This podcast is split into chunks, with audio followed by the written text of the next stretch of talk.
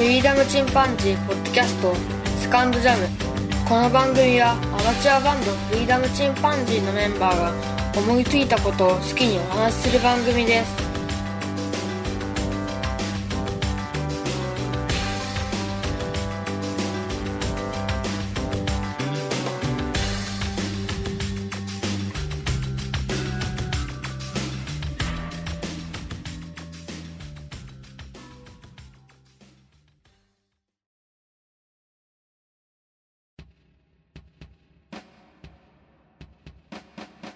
さあ始まりました。フリーダムチンパンジーの佐藤です。本当に涼しくなってまいりましたね。皆様体調はいかがでしょうか？今日は、えー、お便り紹介をしてみたいと思います。まずなおさんから頂きました。私もカメラが出てくる漫画はちびまる子ちゃんのたまちゃんのお父さん。たまちゃんとのやりとりを鮮明に思い出しました。わらというふうにいただきました。たまちゃんね本当にかわいそうなことになってますけど。カメラっていうのはね、本当に一昔前は、お父さんが撮るものというものでしたよね。うん、やっぱり撮影が昔は少し難しかったというのもありますし、やっぱりメカという部分で、まあ、車を運転するのもお父さん、写真を撮るのもお父さんというのが一般的でしたよね。僕が高校生の頃、ヒロミックスという女性が、えー、女子高生だったんですけど、プロでデビューしまして、それからあのガーリーフォトといいますかね女子カメラというのが一般的になりました。本当にね彼女が革命を起こしたと言ってもいいでしょうね。荒木信義と本間隆に見出されて写真新世紀というコンテストで現役の女子高生でありながらグランプリを受賞して一気に写真家になっていくわけですけどそこからね、えっと、カットとかいろんな雑誌の取材でミュージシャンの写真を撮ったりとかそういう形で彼女は、まあ、センセーショナルにデビューしました。それ以降、写真を撮る女性が非常に増えまして、僕が高校3年生の時には、写真部に女性が入ってきましたね。おそらくそれまで一度も入ってきたことがなかったんじゃないでしょうか。写真部の人数が一気に増えました。僕が入部した時にはなんと6人ぐらいしかいなかったんですけど、僕が卒業した翌年にはですね、20人以上女性が入ってきまして、まあ、男子の方がまばらというような感じになってましたね。それから数年間は女性の写真熱というのは非常に高かったんですけど、えー、それから15年ぐらいですかね経ちまして僕が高校の写真部調べてみましたらもう廃部になってましたね。とても残念なことですけど、うん、まあこれも時代なんですかね。今はスマホがありますから誰でも写真を撮るわけですが、やっぱりカメラを持っての撮影というのは特別な気がします。といってもヒロミックスなんかもビッグミニというコニカの何でもないコンパクトカメラでデビューしてますんで、うーん、カメラはやっぱり関係ないのかな。まあ、ともかく僕の子供の頃には、なおさんの言われてるように、たまちゃんのお父さんのような方が、えー、写真を撮るというのが普通でしたね。なおさんありがとうございます。それからガンダルフさんが、えー、聞きましたよというツイートをされてますね。ありがとうございます。それから、トリフィロさんから、テイク24の感想メール送信からテイク25の配信までが早すぎて震える魔法というふうにいただきました。これはあの、前回のお便り紹介の時にトリフィロさんの、えー、メール読んでましたら、そこにトリフィロさんからちょうどまた G メールいただきまして、続けて読ませていただいたという形ですね。えー、それから巻貝さんがトリフィロさんに対して、えー、あ、トリフィロさんってフリチンののちさんにして負けたと言わしめたトリフィロさんですよね。これはこれは。フリチン愛なら自分もなかなかのものだと自負してますよ。皆さんそうでしょうけど、というふうにいただいております。巻貝さんありがとうございます。本当にね、えっと、番組愛していただいて、とても嬉しいですね。僕も一時期は、えっと、どれだけ多くの方に聞いていただけるかというのを非常に目指してはいたんですが、今はもうこうやって、えー、新しくね、トリフィロさんのような方に気に入ってもらえたりするのもとても嬉しいですし、それからずっと聞いてくださってる方が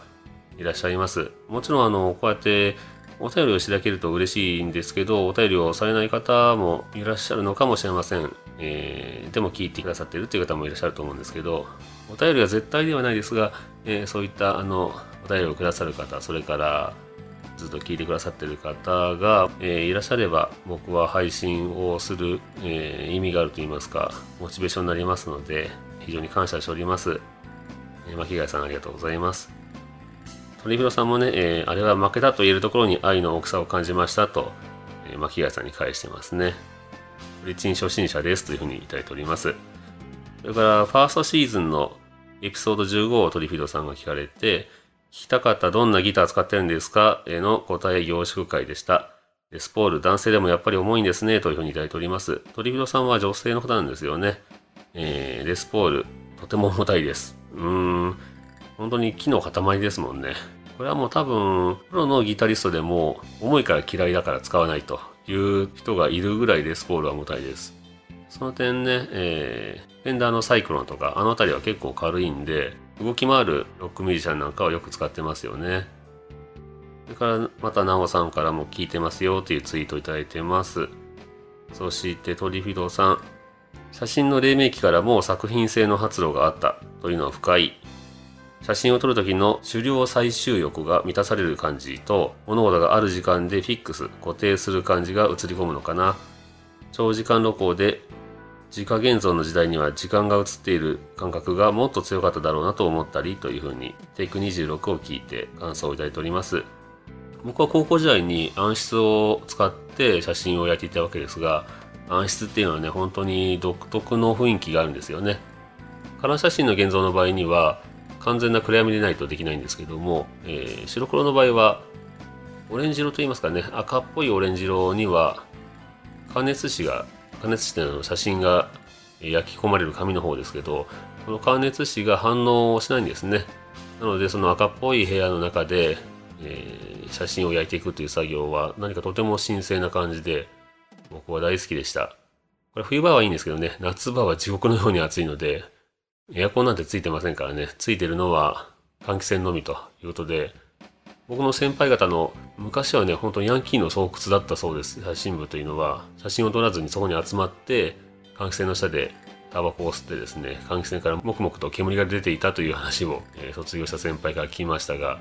えー、僕の時にはね、そんなことはなく、まあ、ともかく暑い暗室でしたけど、うん、ただフィルムを冷やすためのね、冷蔵庫があったんで、そこにジュースを冷やしたりとか、まあそういうところは、えー、いいところでしたかね。あと、なんといってもその、僕の部室というのは、教室から完全に離れた建物の最上階にあったので、見晴らしもいいし、それから、もう教師なんかも絶対来ないんで、非常にのんびりした雰囲気でした。なので放課後ね、部室に集まると、えー、暗室の外にはね、非常に広い部屋がありました。これは実習室の端っこに独立して暗室があったので、その実習室っていうのは非常に広くって、今考えたら何畳あるのかな ?30 畳ぐらいはあるんじゃないですか？えー、そこで、まあ、のんびりしながらね、えー、話をしたり、写真を、まあ、撮ってみたりとかしてましたね。懐かしいなそれから、湊さんから頂きました。こんにちは。テイク25を聞かせていただきました。私は撮る方はさっぱりなのですが、星野道夫さんは昔から好きでした。星野さんを知ったのは残念ながら亡くなられた翌年でしたが、あの頃集めた著作を今でも持っています。生きておられたらどんな作品を撮られたのかと今でも残念ですというふうにいただきました。港さんありがとうございます。うーん、星野道夫さんね、本当に残念な亡くなり方をされたんですが、テレビ番組の、えー、ロケ中といいますかね、熊の生態を追っていくという時になぜかみんなね、えー、小屋の中で寝てるのに一人テントを張ったわけですね星野さんは。でこの時期の熊は人を襲わないからというようなことを言われて、うん、結果的にはね、えー、断末魔の叫び声が聞こえてテレビクルーが向かうと、うんまあ、熊が彼を加えてその場を去っていったという悲しい、えー、亡くなり方をされましたが、うん、まあ、熊を愛した星野道夫さん。まあ、ある意味ではこれが、えー、彼にとっては残念ですけど、必然的な、えー、最後だったのかもしれませんね。もちろん生きていらっしゃったら今頃また素晴らしい、ね、作品を撮られたり、えー、著作を残されたんだろうなと思うんですけど運命っていうのは本当わかんないですよね。湊さんありがとうございます。それから僕がツイッターの方で、えー、モデルハウスをね、写真を撮りまして、我が家の明かりはほっとしますねなんていう嘘のツイートをしてたんですけど、それに対して巻貝さんが、佐藤さんが伊豆で開くバーの入り口ですね、なんていうふうにいただいております。バーですか？バーっていうのもね、いいですけど、僕がやってみたいライブハウスというのは、本当にいつか実現するんですかね。さて、トリフィドさんのお名前いっぱい出させてもらってますけど、えー、ここのところたくさんお便りいただいております。大変感謝しております。そして、Gmail の方にもお便りをいただきました。フリーダムチンパンジー、佐藤さん、のっちさん、ケンさん、こんにちは、トリフィドです。テイク25ではお便りした長文メールを2通ともまるっと読み上げていただき恐縮でした。変な汗が出ました。わら。えー、そんなことないですよ。あの、うーんとね、お便り例えば、たくさん送ったら迷惑じゃないかなんていう風な気持ちになるのは僕もわかりますけどね。でもね、実際には、えー、送っていただいた方が嬉しいんですよね。この番組の方もそうじゃないですかね。ポッドキャストをされていて、えー、お便りを送ってもらって嬉しくない人はいないと思いますので、もうどんどんね、えー、皆さんももし聞かれてる方で、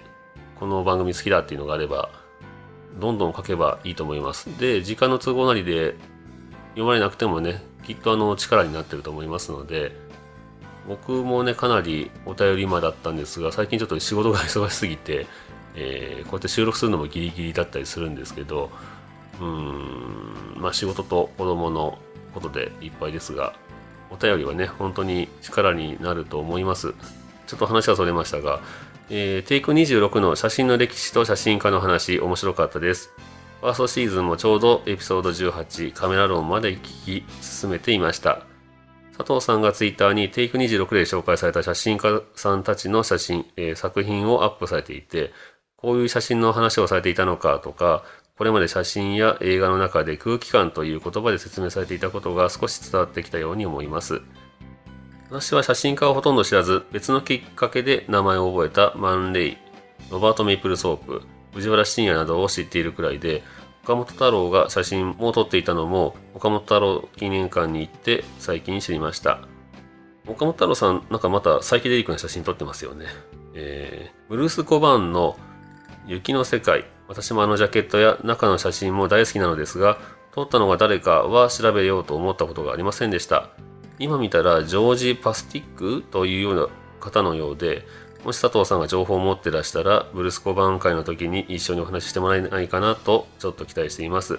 これはね、僕全然知らない方ですね。で、ちょっとこれ調べてみましたけど、やっぱり出てこないので、うん、そんな有名な写真家さんではないようです。この雪の世界というアルバムのジャケットは、うん、非常にある意味コアな方にはとても有名な雪の写真のジャケットの、えー、音楽レコードというとやっぱりこの作品っていうのが結構出てきますよね世界的にも特に日本でもこの雪の世界というのは2枚目の彼のアルバムですが比較的売れた方ではないのかなと思いますブルス・コバンを知っていると言っても、うちには雪の世界の1枚しかないので、2枚目はこれを聞いたらいいよのおすすめもぜひお願いしたいです。と言っていただいてます。で、これは僕は、ソルトサンタイムというアルバムがおすすめですね。これは5枚目だと思うんですけど、7枚目かな？えー、彼はね、今日までに33枚アルバム出してます。で、途中からは日本版はもう全く発売されてないですね。ここ20年近くは日本版は出てないので輸入版でしか聴けないということで僕は日本版の彼のアルバムは全部持ってるんですけど、えー、ここ20年出てるものを買ってないので実質半分ぐらいですかねしか持ってはいないんですがまたちょっと輸入版で集めてみようかななんて思ったりもしますけどね。ブルス・コバンついでなんで、えー、ちょっとご説明しますと1945年カナダのオタワで生まれたブルース・コバーンさん。えー、プレスリーとかね、チャック・ベリーとかで音楽に目覚めて、13歳の時に初めてギターを手にしたということです。で、ベンチャーズなんかも彼は好きなんで、全部のアルバムが名作というわけではないですね、ブルース・コバン。中にはベンチャーズっぽいアルバムもあるんですけど、これは僕ほとんど聴いてないですね。え、なんだこれっていう感じでした。うん。で、彼は1960年代、アメリカのフォークやブルースにのめり込んでいき、ジャック・ケルアックとか、なんかの文学に触れてるようですね。で、ハイスクール卒業してから1年ヨーロッパを放浪した後、64年にはボストンのバークリー音楽院に入学してます。この時は首席で入学したそうですね。非常に頭がいい方です。そこでジャズディノンなんかを学んだんですけど、卒業せずに結局カナダに戻りました。そこでフォークロックのバンドを転々としまして、えー、それからソロでデビューしたんですね。でセカンドアルバムが雪の世界。これは非常に、えー、売れております。ジャケットが非常に美しいんですよね。僕も大好きなアルバムですね。そして、ソルトサンタイム、塩と太陽と時という放題がついてますが、このアルバムが僕は一番おすすめです。その中の曲でも、やっぱり2曲目のこの同じ題名、ソルトサンタイムという、えー、歌が入っていない、いわゆるインストゥルメンタルのギターの曲なんですが、このアルバムの前のアルバムは結構バンドサウンドだったのに対して、このアルバムに関しては、雪の世界の時と同じような弾き語りのアルバムになっています。そしてイメージとしては雪の世界のほぼ対極にあるような、えー、ジャケットなんですよね、えー、海の絵のジャケットなんですけど、この2曲目のね、えー、ソートさんタイムという曲が僕はもうこんな風なギター弾けたらなという思う僕の中の全ての曲の中のベスト10には必ずこの曲は入ってくるなと思うぐらい何度も何度も聴いてる美しい曲ですね。彼は最初の10年ぐらいはねえっ、ー、と詩的なものポエムですね。詩的な歌詞だったり曲調だったりそれから哲学的な、うん、内容だったりね。精神的な旅とかそういう感じの内容だったのが徐々に反戦とかねえ政治批判とかいう風に変わってきました。そこの辺りから僕も聴かなくなっていったという経緯もあるんですけどやっぱり初期の頃のアルバムが僕は特に好きですかね。中期の頃の僕の好きな曲もあるんですけどどんどんあの彼は暗くなっていくので、えー、やっぱり僕の好きなのは彼の初期の10作ぐらいがいいなと思いますね。実は今年、えー、25年ぶりに日本でライブを9月ですね、行っておりました。この情報は僕ね、えっ、ー、と、今回、ブルース・コバーのことについてちょっと調べてる時に出てきて、うわ、そうなのかよと思いましたけど、まあ彼を生で見る機会はもうないでしょうね。四半世紀に1回しか日本に来ないわけですから、まあ好きなミュージシャン必ず会わなきゃいけないってわけでもないんですけど、生きることなら、えー、ライブに行きたかったなというふうに思いましたね。アンテナを立ててないとやっぱりいけませんね。それからお便りに戻りますと、写真家に限らず、映画でも本でも音楽でも、出会ったシチュエーションやそれを紹介してくれた人の熱量で覚えたり好きになることが多いんじゃないかなと思います。佐藤さん、野内さん、健さんたちのお話はまさにそんな感じなので聞いていてとても楽しいです。これからも楽しみにしています。ドディフィード。推進。コルビジェ会も聞くのが楽しみと思っていたら、大きなコルビジェ展開催のプレスリリースがあってワクワクしています。こういうシンクロニシティも自分にアンテナが立っていってこそだと思うので、不思議なご縁ですが、ポッドキャストを聞いていてよかったと思いますというふうにいただきました。そうなんですよね。コルビジェ展、大規模な展覧会が東京で行われます。これは僕も行きたいなと思うんですけど、会期中にね、ぜひ休みを取れたらなと思ってますね。いろんな出会いがありますよね。まあ、紹介という形で映画や本、音楽、写真家といろんなものに出会っていくわけですけど、やっぱりね、相手がこんなにいいんだぞっていうのを熱量を持って話してもらえたら、やっぱり聞いてみようかなとか見てみようかなという気になりますよね。まあその人のトーク力というのもあると思います。僕なんかは熱量があってもトーク力がないので、えー、本当に伝わってるのかなと思いましたけど、こうやってあのトリフィドさんには伝わったようでとても嬉しいですね。例えばこのブルース・コバーンに関してもそうですし、写真家に関しても、興味ない人は徹底的に興味ないと思うんですよね。それでもあの僕はもうこの番組は、えー、自分の好きなことを話したり、好きな友達と、えー、バンドメンバーと楽しく話したものをお送りして、こうやって誰かの金銭にふっと触れたらいいなと思って配信しております。お便り紹介はね、僕はあの、基本的には分けているのは、やっぱお便り紹介は聞かないという方もいらっしゃるんですよね。もう僕はそれはそれでもいいと思いますし、それから本編だって興味があるなしあると思いますんで、なんならもうずっと通していった中で、一つでも気になったタイトルがあったらそれを聞いてもらって、面白いじゃんと思ってもらえたらいいなと思っております。何しろ大きなテーマのない、えー、番組ですのでね、ということで、えーと、今回もたくさんお便りいただきました。ありがとうございます。次回はそうですね歴史ものでもやってみましょうかね。